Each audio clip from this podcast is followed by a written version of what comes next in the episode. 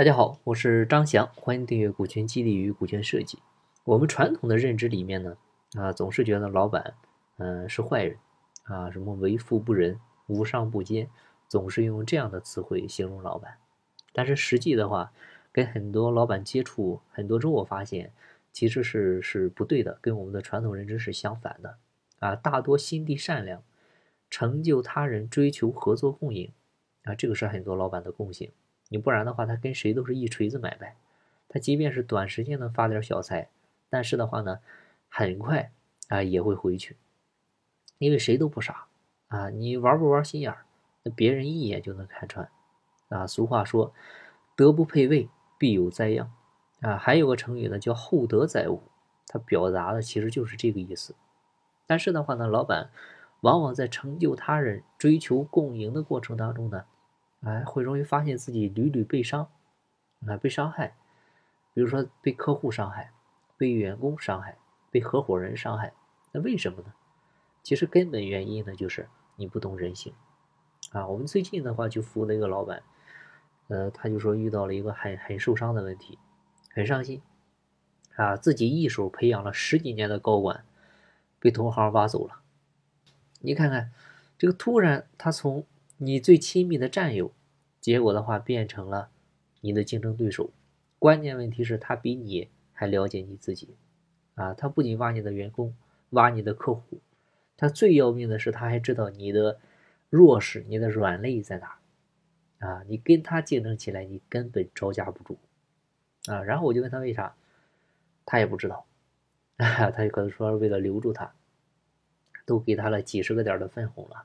他分管的事呢，也都是尊重他的意见，对他不薄吧，对他授权也够大吧，给他的权利很大了。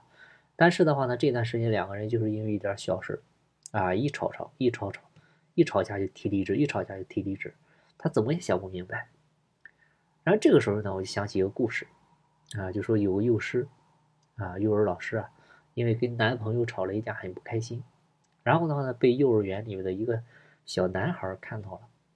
然后这个小男孩就对他说：“老师，喝我的牛奶吧，喝完就不伤心了。”当时这个这个老师心里更酸了，真想把她男朋友甩了，啊，等这个小暖男长大之后嫁给他。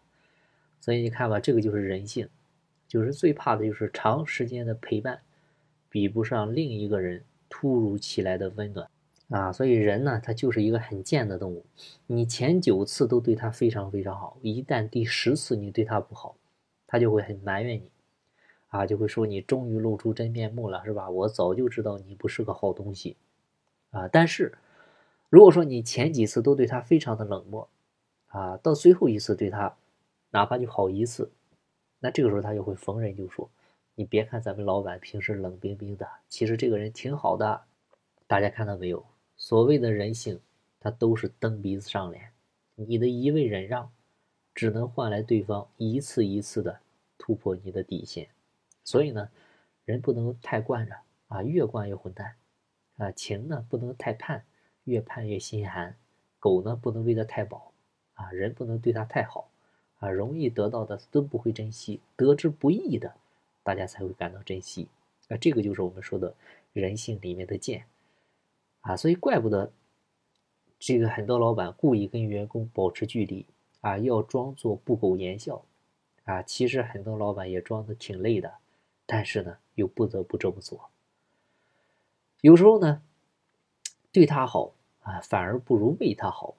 怎么讲呢？就是对他好，他是指不管如何这个结果怎么样啊，你都要对他表现的客客气气、礼貌有加，让他舒服，让他开心。比如我们对待客户永远是笑脸相迎，对吧？你为他好，指的这个目的呢是让他得到好处，但是在方式方法上可能会选择让他不舒服的方式。你比如我们对待员工，做得好就奖励，做不好就惩罚，啊，目的就是让他们认识到自己的不足，并且呢能够提升自己的能力和绩效，啊，再比如你对孩子，有时候好言相劝，有时候又打又骂，对吧？目的其实都是为了孩子好。所以呢，在对待员工的时候呢，不能一味的对他好，而要为他好。你以为多给员工分钱就行了啊？结果可能因为分赃不均，他们会埋怨你啊，或许呢也会因为公司业绩下滑选择离开你。啊，你以为你把心都掏给员工了，员工也会把心都掏给你，结果呢就是表面上是心连心，背后的话呢是玩脑筋，啊，搞得很受伤，没办法。所以这个都是在为我们不懂人性在交学费呀，啊，所以作为公司老板，你不一定是业务高手或者技术大咖，但是的话一定要善于把握规律，洞察人性，因为经营企业就是经营人，经营人就是经营人心。经营人心就是要洞察人性啊！你不懂人性的话，没法驾驭人。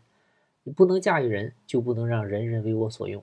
不能让人人为我所用，那你怎么才能做到万物为我所用的？所以我们必须要读懂人性啊，站在人性上来看人啊，才能看清人，看清自己，看清别人，最终呢，看清整个社会的规律和逻辑啊。那个时候，基本上你再看这个世界。就能知道百分之九十以上的真相了，啊，所以说那句话就是读懂人性，你才能够无往不胜。好了，今天的分享就到这儿，有更多股权或者管理方面问题，欢迎加我微信详细沟通。精在西天，精在路上，我是张翔，下期再见，拜拜。